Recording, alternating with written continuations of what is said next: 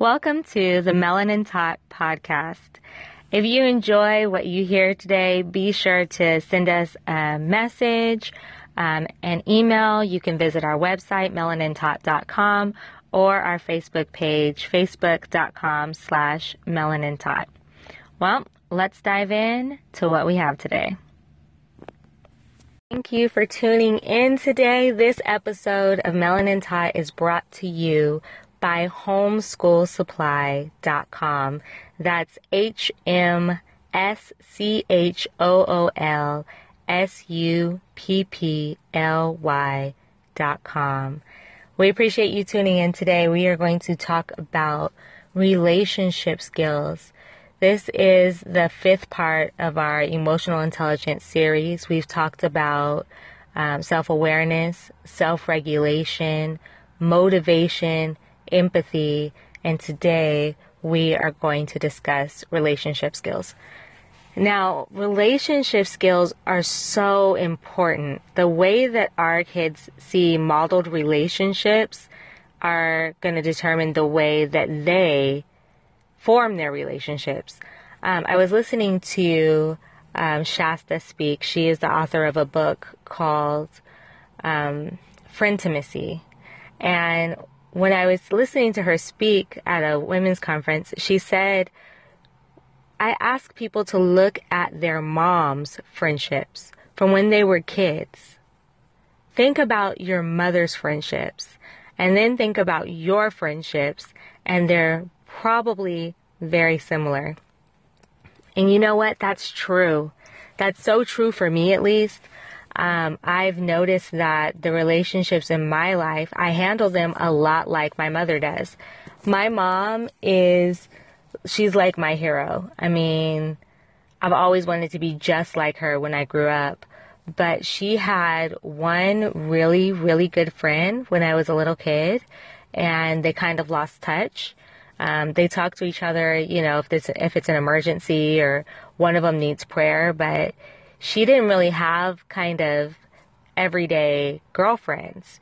And so I look at my life and some of my closest friends live pretty far away. Like we don't have those um, see each other every day or communicate every day kind of relationships. Now, now that I've noticed that, I'm working on that. I'm working on building a community of people that I can trust because I want to show my kids that there are people out there that you can trust. There are people out there that um, are worth the time and the energy to build a relationship with. And I think that we miss out on things when we isolate ourselves from people. And I, I know that people have this whole like, introvert extrovert thing going on right now. It comes up in a lot of conversations. But one thing I've learned is that even introverts desire relationship and connection. They may not always need the physical um, energy or people in their physical space, but they still desire that connection with other people that get them. They may not want to go to a party or go, you know, to a place that requires them to exert a lot of emotional energy for other people at the expense of their own emotional energy. But I found the introverts in my life really appreciate those friends that come over and can read a book with them and like be okay. Like let our kids play together and we both go do our own thing, but still kind of keep in touch with one another, make sure that we're good and that, you know, we're emotionally okay. Everybody wants to be understood. Everybody wants to be valued and loved and, and made to feel significant, not just for what they offer, but for who they are. And so we teach our children how to form, how to build and how to establish relationships by the way that we form, build, and establish relationships. So as we're going through the components of emotional intelligence, we handle relationship skills just like we do everything else. You know, with self-awareness, helping them identify, hey, how are you feeling? What's going on? When did you start to feel this way? Why are you feeling this way? How are you feeling? You know, what is this? And then self regulation. What's the standard? Where are we trying to reach? What's our end goal? And then motivation. Why are you behaving this way? What are you hoping to accomplish right now in the immediate with this behavior? And then empathy. How do you think other people feel? And then finally, relationships. How valuable is this person in your life? Do you like your friends? Do you want to keep playing with your friends? Do you want to to have your friends come over and want to be around you? Because people don't have to be around you. And you shouldn't change who you are to be around other people. You should always be comfortable being you, but you should also be kind. You need to to apply these components of emotional intelligence so that you're handling the situation, you're handling conflicts, you're handling um, different circumstances that arise in a way that is respectful and honors the relationship. And relationships are different, right? Like you can't talk to me the same way my kid talks to me. You can't come up to me and just be screaming, Lee! Lee! Lee! Lee! I got an owie. I'm gonna be like, okay, boo, you need to, um, I'm not the, I'm not the one for the, for the little owie on your finger. That's not me. That's not me. Because our relationship has boundaries. Our relationship has a different set of expectations. Our relationship carries different weights and responsibility. And that's the thing I think that we adult, we as adults need to recognize and establish within our peer group, within our communities, that our relationship carries responsibility. Like when I trust you with my heart, you have a responsibility to care for my heart. And if you cannot handle that responsibility or rise to the occasion, then you cannot have the expectation of me sharing my heart. Well, that's the same thing with our kids. My kids, the boundaries are different. You can run up to me and scream and say owie over and over again, and I will respond because I'm your mother. And it's my responsibility in the context of our relationship for me to care for your wounds. And as we talk about relationships, it's important that we encourage our kids to do a few things. The first thing is to establish boundaries. We talk about boundaries in terms of touch, in terms of good touches and bad touches.